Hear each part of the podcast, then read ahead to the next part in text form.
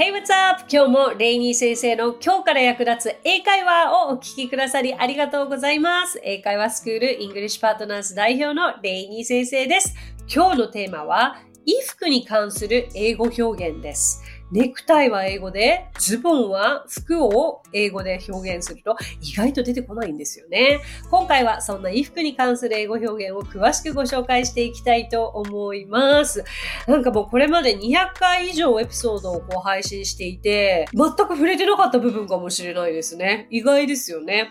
そうそうそう。あの、もちろん、こう、衣服って横文字が多いので、そのまんまのものもあるんですけど、実際、これが英語で通じるだろうと思って通じないものだってあったりするんですよね。なので、ちょっと一つ一ついきましょう。まあ、その代表例で言うと、チャックかな？チャックとは言わなくて、ズッパーですね。はい。あとは、ブラウスはブラウス。カーディガンはカーディガン。で、ワイシャツ、これドレスシャツと言います。そしてトレーナーって皆さんわかりますか？スウェットシャツ。スウェットシャツ、汗のシャツ。なんかトレーナーがシャツなイメージがないから、なんとなくあれですけど、でも本当スウェットシャツって言わないと、トレーナーとか言うと人間、あのトレーナーさんのことになっちゃいますからね。セーターは、発音はスウェーター、スウェーターです。で、襟ってなんて言うかわかります？Collar と言いますね。はい。あと、袖。袖わかりますかね ?sleeve です。sleeve。えっ、ー、と、長袖のシャツだったら long sleeved shirt。それから半袖はね、ハーフスリーブでも通じるんでしょうけど、short sleeved shirt です。あと、ズボンは pants でいいですね。ジーパンはジーンズです。で、このパンツもジーンズも2本足があるから S がついてるんですよ。はい。まあ、2023年に流行った単語の一つでもありますよね、このパンツ。Don't worry, I'm wearing pants という あの、とにかく明るい安村さんが海外で大活躍でしたけれども、これ面白いなと思ったんですよ。このネタ、日本語では安心してください。履いてますじゃないですか。これで通じるのが日本語じゃないですか。英語って目的動かなきゃいけないから、Don't worry, I'm wearing だけで多分ネタを作られてたんでしょうけれど、多分あの pants っていうのは、審査員がその場でつけたものだったと思うんですよね。そうそうそう、面白いなと思って、まあ文法的なことではありますけれど。so, I'm wearing って言ったら向こう外国人からすると、え、何よ ?what? ってなるから、pants ですね。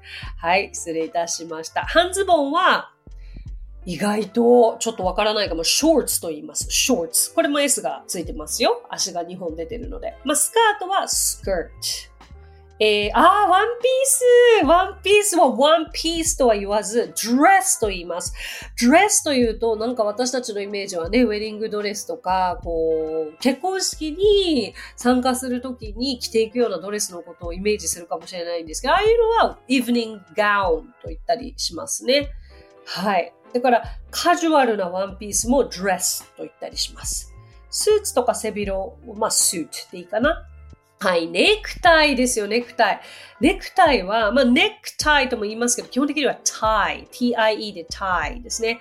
蝶ネクタイわかります？蝶ネクタイはボウタイと言います。それから、帽子は hat というとどちらかというと、こう、つばが広めの帽子をイメージするので、えっと、野球帽と分けられてますね。日本語でもキャップと言ったりしますが、野球帽はキャップです。で、手袋は2つあるので、gloves になります。下着、underwear と言います。ざーっと行きましたけれども。ね、知っているものも多かったと思いますが、意外なものもあったのではないでしょうか。さあでも、こうやって単語だけ並べたところでね、じゃあ実際に使い方がわからなかったら、あんまり意味がないので、じゃあちょっと長袖のシャツ買ったんだ、だったらどうなるのかなとか、長袖の新しい青いシャツを買ったんだって言ってみたいなと思ったら、あ、ちょっと自分でフレーズ作ってみようとか、そういうところに結びつけていただけたら嬉しいなと思います。ちなみに最近私服、あ、ユニクロで、I bought a new navy colored jacket and a white turtleneck sweater and uh, black pants and white pants そうそうそうそう。こういう感じでカジュアルに使えますね。 Did you guys get anything new? 何か皆さん新しいお洋服を最近買ったならば教えていただけたら嬉しいです。それから最近よくありますよね。パーティーとかでもドレスコード、ドレスコードって言ったりしますけれども、まあ something red って言ったら何か赤いものを身につける。まあ色だったら簡単かなと思いますが、実際その海外でドレスコードでって言ったら casual とか smart casual ビジネスカジュアル、フォーマル、ブラックタイみたいな言い方があります。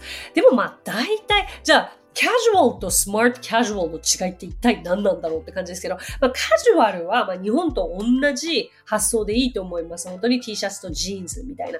で、スマートカジュアルっていうのは、ちょっと私も調べてて面白かったのが、なんかジーンズをスマートカジュアルに入れるべきか否かは、いつだって議論されるらしいんですよ。だけどなんとなくイメージとしてはカジュアルよりは少しちゃんとしている。ジーンズを履いてたとしても上には気軽なこうジャケットを羽織っているような。わかります？それがスマートカジュアルかなと。で、ビジネスカジュアルって言ったら、仕事にもそのまま行けるような、だけどかっちりしすぎたスーツではなくて、ビジネスカジュアルとスマートカジュアルの違いなかなか難しいですけど、でもね、ぜひ皆さんね、あの、これ面白いから調べてみて画像とかでチェックしていただくと分かりやすいかなと思います。ガチガチな、あの、スーツスタイルじゃなくてもいいんですけど、でも TPO をわきまえた、清楚な格好って言ったらいいのかな。ジーンズではないですよね。うん。白パンって言うんですかね。そう。に、こう、ワイシャツ着て、その上にちょっとセーターを着るもありだと思うし、ジャケット羽織るもありだと思うし、そうそうそう。まあ、ジーンズじゃないことなのかなと思います。女性の場合は、ちょっとブラウスと、ジーンズではないパンツを履く、トレンチコートちょっと羽織ってみたりとか、そんな感じですよね。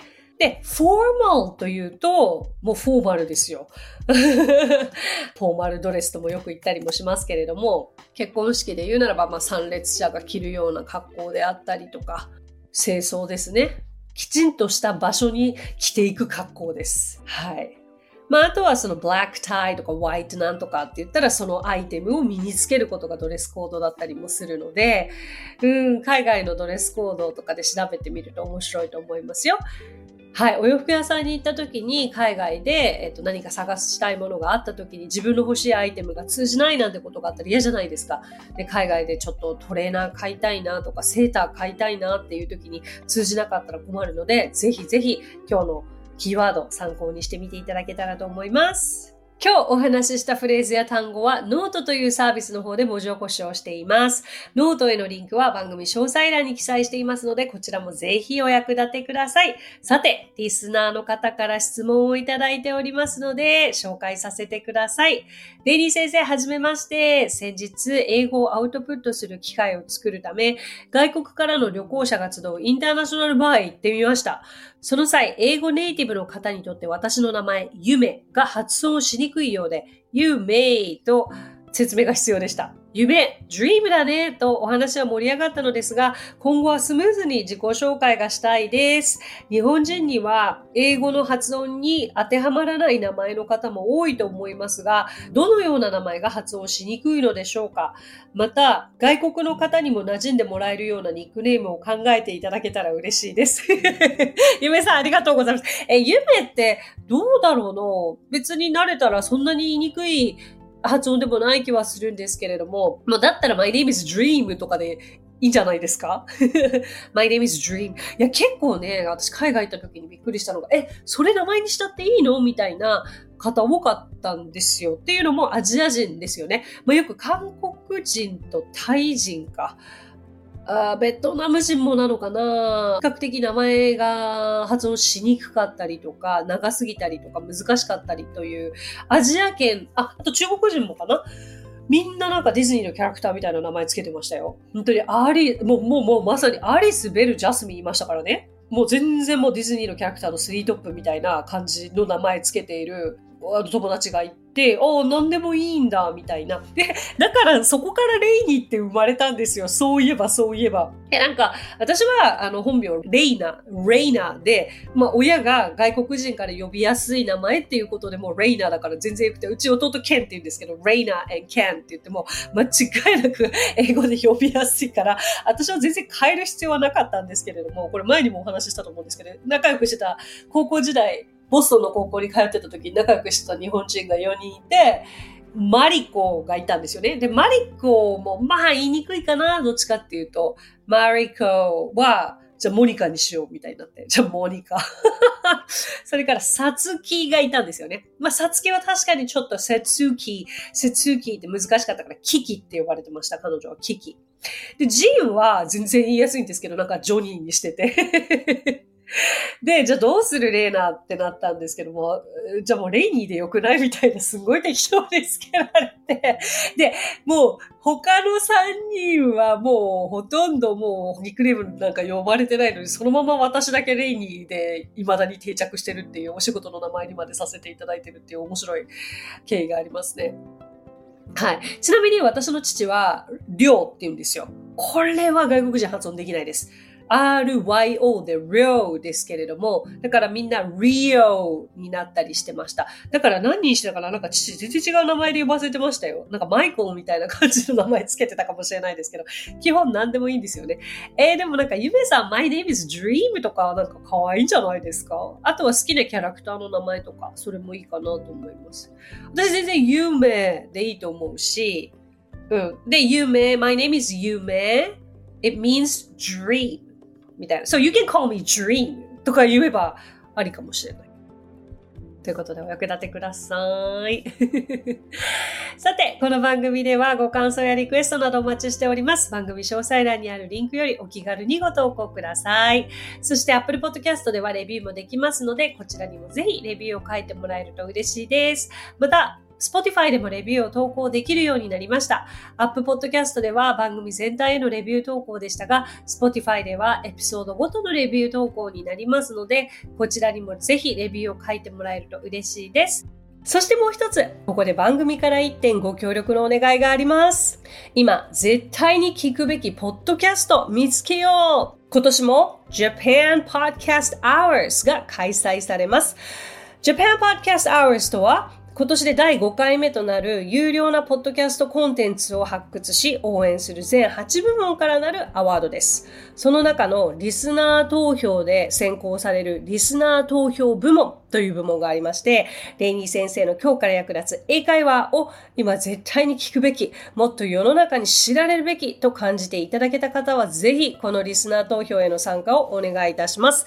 こちら Japan Podcast Awards で検索していただくか、番組概要欄のリンクよりサイトに行っていただき、リスナー投票はこちらというボタンがありますので、こちらから投票することができます。投票期間は2024年1月31日までとなっております。ご参加、ご協力、どうぞよろしくお願いいたします。それでは最後に今日のあれこれイングリッシュ。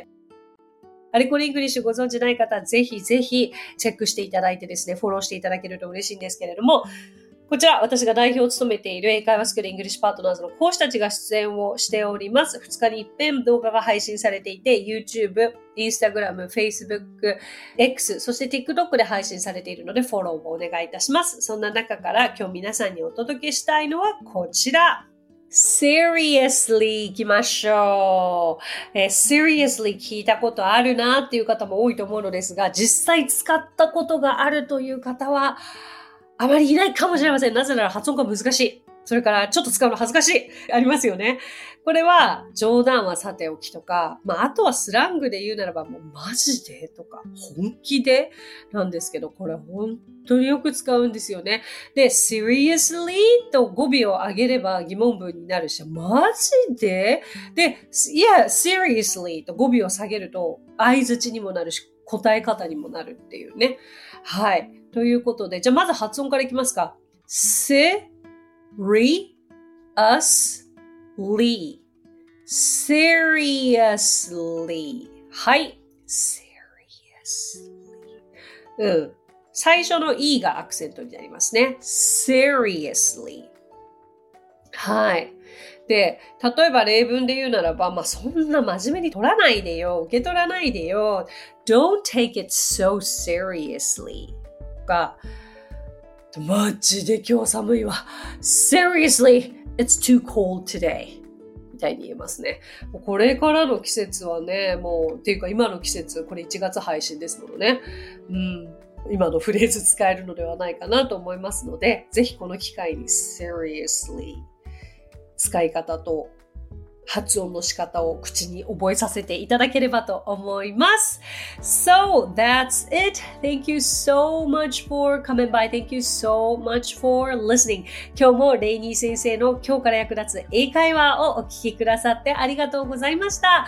皆様とはまた来週金曜日にお耳にかかりましょう。So, till then, bye! さあ、ここでレイニー先生の活動を紹介させてください。まずは、レイニー先生が運営する英会話スクールイングリッシュパートナーズでは、私たちと楽しく生きた英語を身につけたいという方を大募集。マンツーマングループ、キッズすべて出張レッスンとオンラインレッスンで行っています。また、英会話の講師も大募集。女性だけの募集になりますが、東京23区内で出張レッスンができる方や、オンラインレッスンで早朝や夜のレッスンができる方、海外在住の講師なども募集しています。ぜひご応募お待ちしています。詳しくはイングリッシュパートナーズのホームページを検索してみてください。